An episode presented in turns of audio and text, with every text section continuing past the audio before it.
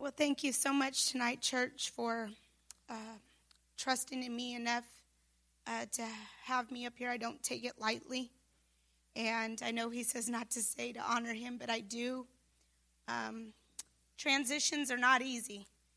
And uh, my family had uh, to go through one. And God brought us here. And one thing I will say is, is that I don't know how many of you are originally from a small church, but when you walk into something like this, it feels like you're at camp meeting every single night because for 15 years, when only five people are showing up on a Wednesday night, it is a big transition, you know, to step into something like this and never, never, never, never take for granted what God has put in front of you and these wonderful men of God that God has placed within our church, and these ladies as well, because you don't get that in a small church.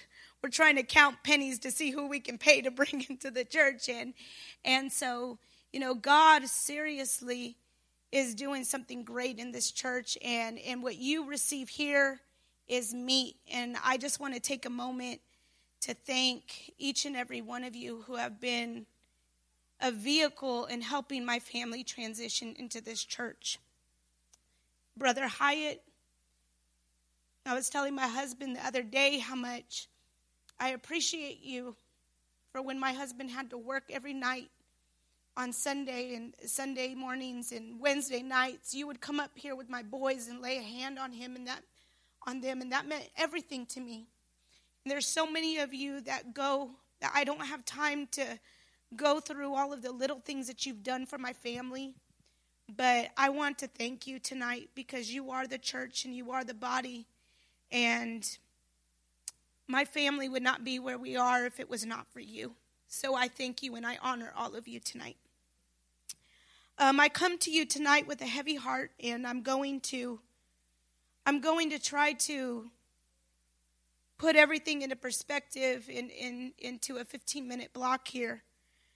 But when Bishop was talking about moving from called to chosen, I had felt it upon my heart to start exploring the book of Samuel 1 and Samuel 2 all over again and exploring the book of Kings and digging right into David and and his battles and things of that sort because I myself have been going through some consistent battles through the past year, battles that I never thought.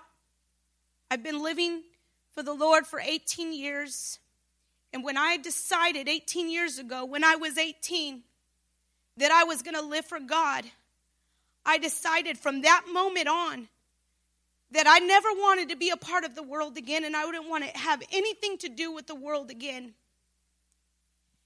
And for the first couple of years, and I say this for the people who are just starting out, keep fighting and keep moving on and keep doing what you're doing because God has a plan for you and you may not see it right now. And you may be feeling like you're repenting every Sunday at the altar and trying to get right with God, even after you've been filled with the Holy Ghost.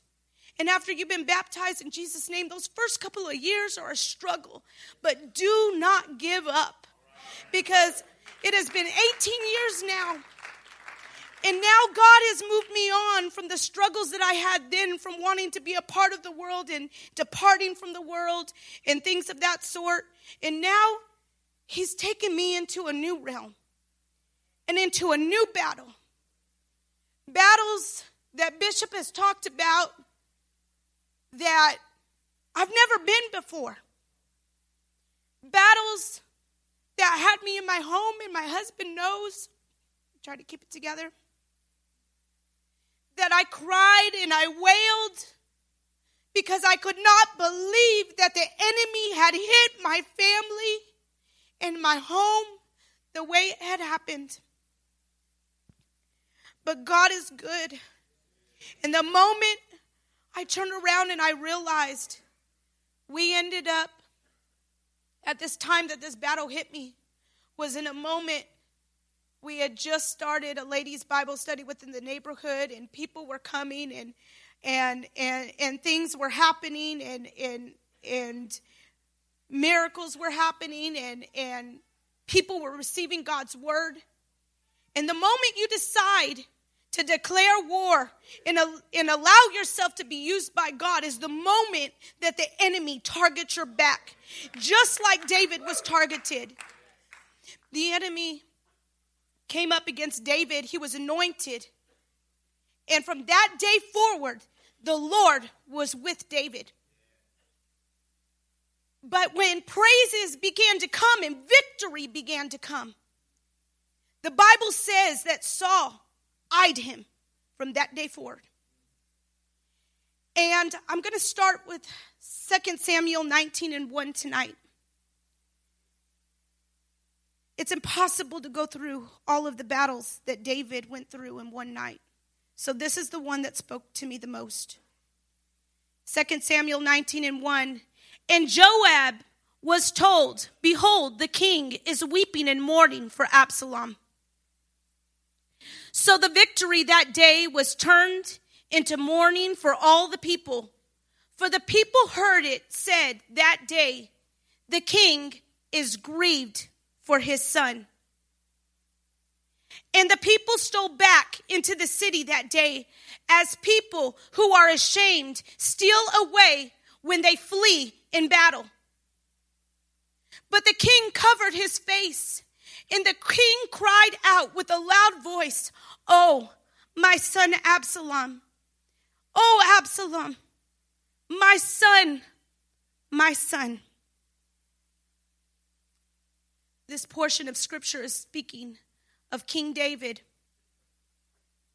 right after his son Absalom was killed when he went into battle against him. He had no choice to go up against his son Absalom and fight against his own son. He had no choice.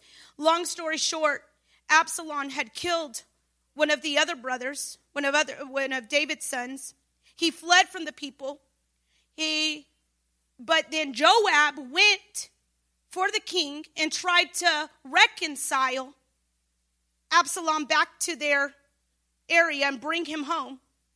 Absalom returns, and then something happens. Absalom takes advantage of what was there and that grace that was granted unto him, and he tries to overtake the kingdom right underneath King David, underneath his father. And so David gives specific charge to the people when they go into war. He says, Deal in the previous chapter, deal gently for my sake with the young men, even with Absalom. And all the people gave charge concerning Absalom. So the battle went forth, and there was a great slaughter. And during that slaughter, there was a man that encountered Absalom. And he ran and he told Joab, he said, I encountered Absalom. And Joab said, Well, why didn't you kill him? And he said, Because the king gave me charge not to do so. But Joab had had a history of acting upon impulse and acting upon emotion.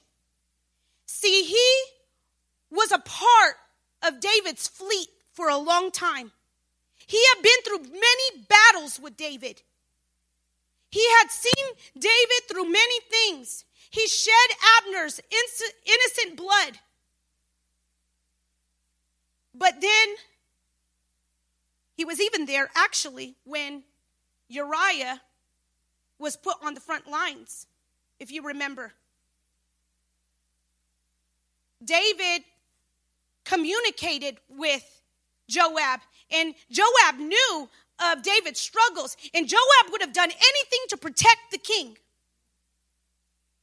So he said, You want me to put Uriah at the front lines? I'm going to do it for you. So even though Joab had a history of acting impulsively, and he did kill another man under innocent blood. And those two were the two. So even though Joab killed Absalom as well, eventually King David had charged his death and but he only charged him according to the two innocent um, deaths which was not absalom. It was the two deaths that occurred when there was a time of peace. But my point is is that joab saw david through all of that. And although david did technically move out of place and disobeyed the king which he shouldn't have done, but he did. I believe with my heart that Joab thought it to be the best thing to do for the king because the king was emotionally tied to Absalom. It was his son. And at the moment, David could not see clearly because he was so emotionally engulfed in the battle because he was going up against his son. Joab went and he said, and slayed Absalom because the kingdom was in threat. So then we come up to this scripture where Joab hears that the king is mourning for his son. He's crying out, Oh, Absalom! Oh, my son! My son, Absalom! So Joab confronts David some of us are in battles today. And we are emotionally tied to the battle. Because the enemy has chosen, because of the anointing that's on our lives, and because of what he's chosen to do in our lives, he's chosen to attack what is closest to us. He has chosen to get down into the closest part of our lives that hit us emotionally to where we can't think straight. And then what ends up happening, we cripple ourselves. And we can't fight because of the emotion. We can't fight because we're mourning the loss of physical things that are happening in the physical realm. But Absalom, but Joab, even though Joab was charged to die for shedding blood, innocent blood of the two others, he comes in and he says, And Joab came into the house of the king and said, Thou hast shamed this day the faces of all thy servants which this day have saved thy life and the lives of thy sons and thy daughters and the lives of thy wives and the lives of the concubines. In thou lovest thy enemies and hatest thy friends? For thou hast declared this day that thou regardest neither princes nor servants. For this day I perceive that if Absalom had lived and all we had died this day, then it had pleased thee well. Now, therefore, he says this. He looks at the king and he says, Arise, go forth and speak comfortably unto the servants. For I swear by the Lord, if thou go not forth, there will tarry not one with thee this night. And that will be worse unto thee than all the evil that befell thee from until now. He was caught up in the emotional battle. And many of us are in that same place. Some of us walk in here and we're forced to face the people. We're forced to face each other. We put smiles on our face, but the battle is tearing us down emotionally. And I want to tell you tonight get up face the people and keep facing the people. Even the battle, even though the battle has been close to you and has hurt you beyond what anybody can understand, keep fighting because this is what I will close with. 1 Kings 5. And Solomon sent to Hiram, saying, Thou knowest how David my father could not build a house unto the name of the Lord his God, for the wars which were about him on every side. Unto the Lord put them under the soles of his feet. But now the Lord my God hath given me rest on every side, so that there is neither adversary nor evil occurrent. Because of the wars that was around David, almost his whole life. He was able, he was building something in the spirit. He was building, the temple was of Solomon was able to be built because of the wars that he fought and the things that he went through. And I just want to encourage you tonight fight, keep going. Do not give up. Because there's going to be a day when our children ask us, according to Deuteronomy chapter 6, why did you do what you do? Why did you fight the way you fight? Why do you do what you do? It's because we are building something in the temple. We are building a temple that people around us may have rest. People are hurting and people need God like never before. And we have to fight so they can have rest. And I'm going to allow my good friend, Sister Neil, to come up. But let me tell you this after the temple was built and the Ark of the Covenant came in, it says in Kings chapter 8, and it came to pass when the priests were come out of the holy place that the cloud filled the house of the Lord so that the priests could not stand to minister because of the cloud, for the glory of the Lord had filled the house. Why do we do what we do? We do it because we're declaring something in the Spirit. Leave here tonight and don't give up the fight. Keep fighting. God is with you. He is with you.